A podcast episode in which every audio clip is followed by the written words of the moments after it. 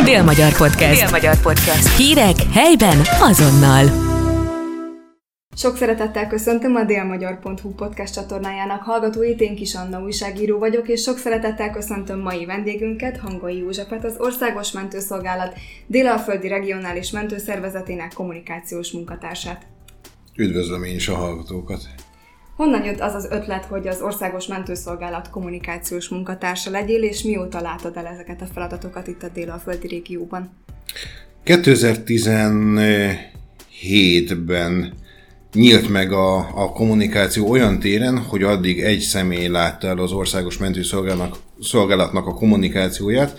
Ő ugye Györfi Pál, aki a mai napig a szóvivője az Országos Mentőszolgálatnak, de azt tapasztaltuk, hogy szükség van nyitásra, legalább egy regionális szintre kiterjeszteni a kommunikációt, hiszen annyi esemény történik, hogy, hogy muszáj erről helyi szinten is egyrészt nyilatkozni, másrészt pedig helyi szinten talán könnyebben begyűjtjük a, az érdekes eseteket, érdekes helyzeteket, ami esetleg a közvéleményt is érdekelheti. Tehát ez két irányból jött ez az ötlet, hogy regionális szintre kellene terjeszteni a, a kommunikációt, egyrészt a sajtó érdeklődése, másrészt pedig a, a, az alulról jövő, a bajtársak körében zajló érdekes feladatok, érdekes mentési helyzetek, vagy éppen érdekes magánéleti helyzetek, hobbik, stb., ami esetleg érdekes lehet a lakosság számára is.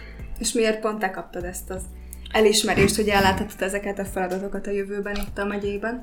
Én 2012-ben végeztem egy alkalmazott fotográfus tanfolyamot, és azóta rendszeresen láttam el fotós feladatokat itt helyben, illetve országos szinten is az Országos Mentőszolgálat részére, és amikor megjelent a, a hírlevélben, hogy lehet pályázni erre a, a pozícióra, akkor a regionális igazgatónk keresett meg azzal, hogy egyrészt úgy is fotózom, másrészt pedig voltam állomásvezető előtte 5 évig a Szegedi mentőállomáson, és hát azért volt rálátásom arra, hogy egy ilyen jellegű kommunikáció az, az úgy nagyjából miből áll, meg, meg voltak ugye a sajtó felé is a kapcsolatok a, a fotózás kapcsán, és így emiatt keresett meg a, a regionális igazgató, hogy elvállalnám ezt a pozíciót.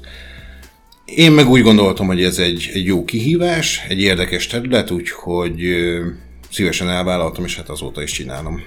Emlékszel még az első esetre, amikor nyilatkoznod kellett a sajtónak, mint kommunikációs munkatárs? Igen. Hát akkor még azért sokkal inkább lámpalázzal töltött el, és, és izgultam amiatt, hogy, hogy hogy fog ez működni egyáltalán, meg, meg mennyire fogok helytállni. Akkor még azért úgy előre megfogalmaztam a mondani valót, meg leírtam, többször átolvastam, biztos van-e értelme, biztos nincs -e benne szóismétlés, biztos érthető-e az, amit mondani akarok. Nálunk azért kicsit nehézkesebb a kommunikáció olyan szempontból, hogy itt a személyiségjogokra, betegjogokra is oda kell figyelni, ne lehessen beazonosítani sem azt feltétlenül a szituációt, sem a, a beteget, azt ugye egyértelműen nem Úgyhogy ezekre a dolgokra is oda kell figyelni, amellett, hogy, hogy egy érthető kommunikációt kell használni annak érdekében, hogy a nem szakmabéli lakosság is megértse, hogy mi zajlott a helyszínen. És valahol ez is feladatunk, hogy sokkal közelebb hozni az országos mentőszolgálatot a lakossághoz, hiszen mi nagyon sokáig igazából rejtve végeztük ezt a szakmát. Nagyon, nagyon zárt körű volt ez a mentés a, a lakosság számára, nem láttak bele a, a, azokba a feladatokba, amiket mi ellátunk, és, és talán azzal, hogy a kommunikációban mind a, a sajtó felé irányuló kommunikációval, mint pedig a közösségi médián nyitottunk a kommunikációnkon, azáltal sokkal inkább belelátnak a szakmánkba, és azt tapasztaljuk, hogy, hogy nyitottak az emberek erre, érdeklődőek, és, és sokkal együttműködőbbek, sokkal inkább megfogadják például a tanácsokat, és ezáltal a, az országos mentőszolgálatnak a, a megítélése, megbecsülése is sokat javult.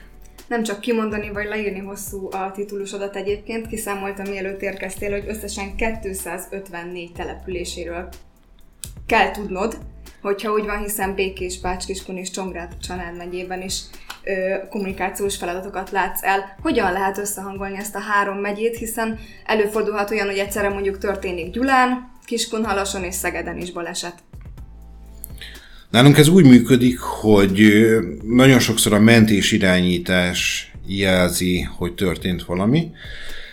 Kapok rendszeresen napközben jelentéseket, hogyha sajtóérdeklődésre potenciálisan számot tartó esemény történik, és ezáltal a legtöbb esetben már felkészülten tudok a, a sajtó elé állni. Ha pedig nem, akkor a sajtó megkeresésére én keresem elő az esetet, és arról így tudok nyilatkozni, hogy előtte átolvasom a, a helyszínen dokumentáltakat. Volt már olyan, hogy egyszerre több balesetről kellett akkor egyszerre nyilatkozni? Abszolút. Rendszeresen előfordul, hogy két-három eset van egy nap, amiről nyilatkozni kell nehéz néha pontosan beazonosítani, hogy akkor melyiknél mi történt, de hát nyilván az, sokszor egyébként a, a szakmai rutin az segít, hogy látom magam előtt a, az esetet, mármint úgy, hogy, hogy akár magam elé képzelem a szituációt, és az alapján sokkal egyszerűbb számomra beazonosítani az egyes helyzeteket, és hogy ott milyen sérülési mintázatok voltak. Ugye én főállásban kocsizom továbbra is, kivonuló mentőtiszti feladatokat látok el, és emellett többlet feladatként végzem a kommunikációt, és hát ezért ez a kivonuló tapasztalat ez segít abban, hogy magam előtt lássam egy-egy balesetnek a, a helyzetét, helyszínét, szituációját, és ezáltal könnyebb beazonosítani az egyes sérülés mintázatokat, és így lehet egyszerre több balesetről is nyilatkozni, hogy gyakorlatilag oda képzelem magam a helyszínre. Mindig be van kapcsolva a telefonod? Hogyan kell ezt elképzelni? Van szabad napja egy kommunikációs munkatársnak a mentőknél?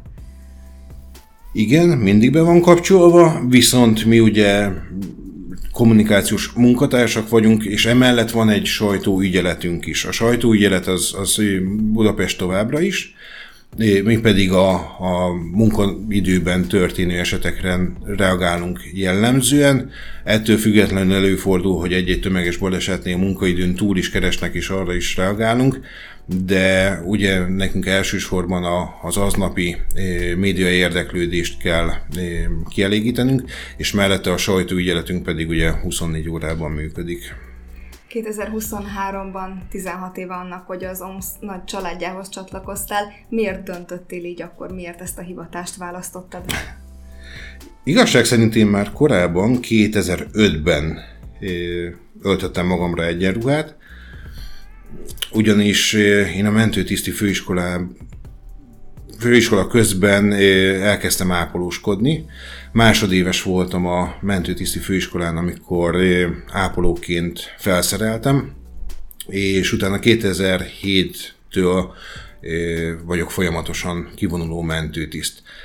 Az, hogy miért ezt választottam, hát az egy családi minta elsősorban. Nekem édesapám 42 évet töltött el a mentőszolgálat kötelékében, és hát számomra ez valahol, nem szeretem ezt, hogy, hogy mindig is gyerekkorom óta tudtam, hogy én ez akarok lenni, de valahol, valahol nálam tényleg ez volt, hiszen nálunk az, az rendszeresen előfordult, hogy egy-egy mondjuk hétvégi szolgálat alkalmával mentünk be a mentőállomásra, és édesapámat meglátogattuk, és hát már akkor megcsapott a, a sziréna szó.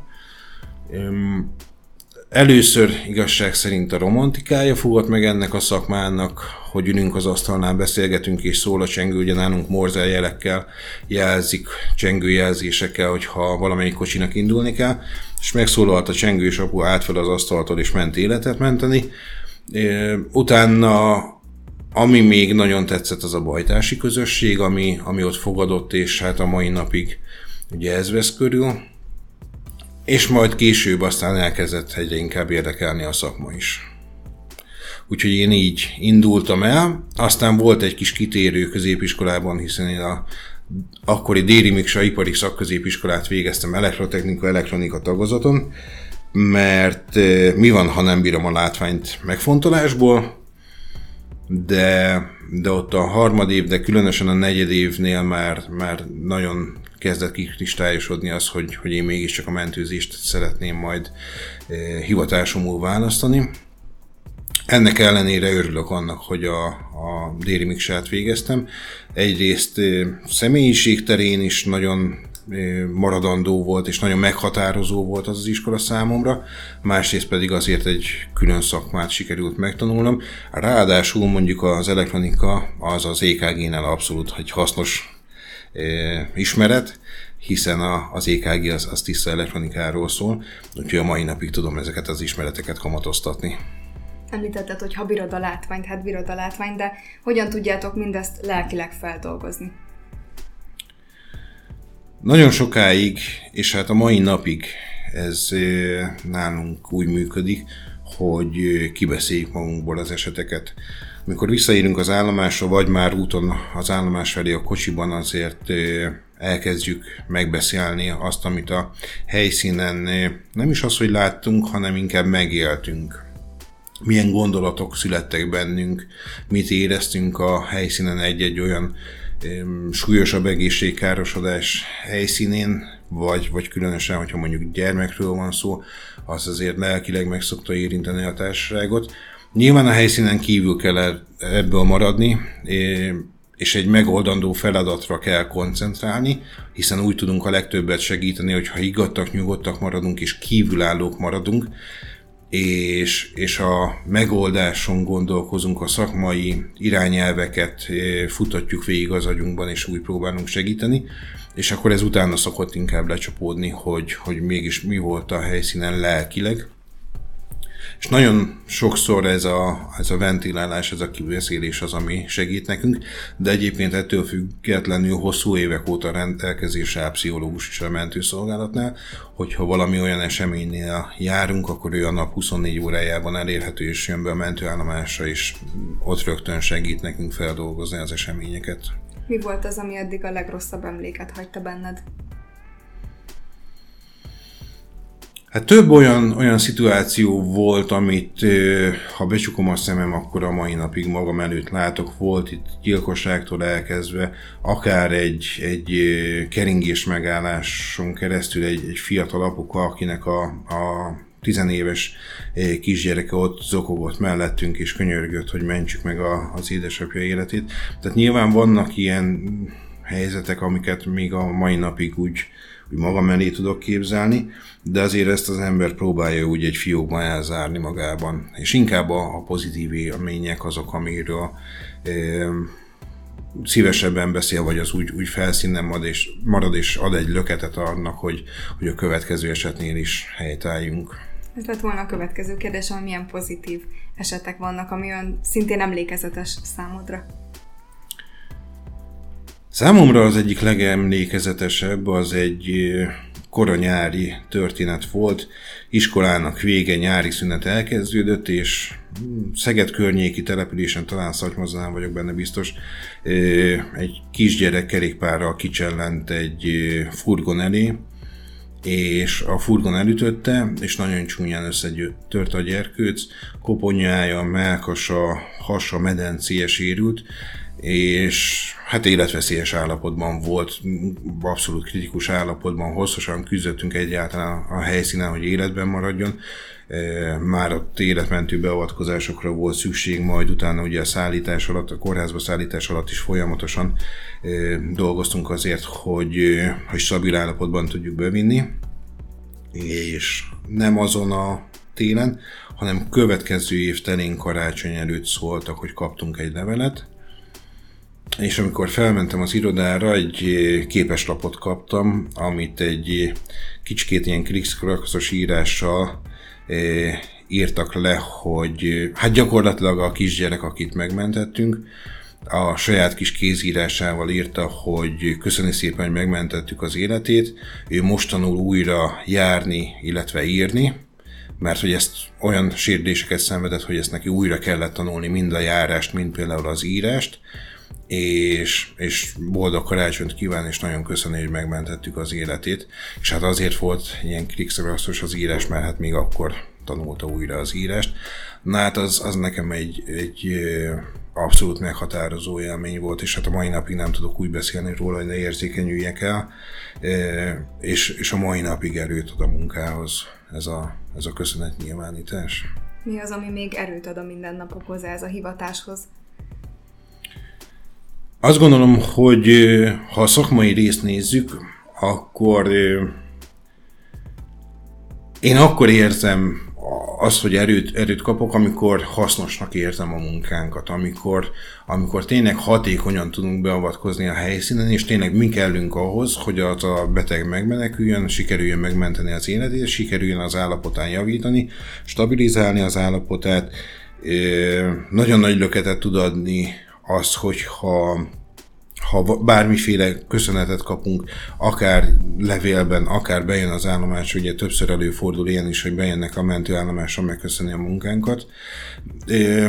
Mi egy, egy nagyon kis szeletet látunk a, a betegeknek a korfolyamatából, felépüléséből, és, és hát nyilván mi a legelején a legnagyobb bajban vagyunk jelen, és természetes, hogy a, a betegnek nem az az első dolga, hogy, hogy megköszönje, de amikor utólag visszajön és, és azt mondja, hogy köszönöm szépen, hogy, hogy elláttak, hogy megmentettek, az, az egy nagyon nagy löketet tud nekünk adni, és, és annak a, a, az érzése, hogy hasznos volt a munkánk, az, az előre tud bennünket nagyon mozdítani.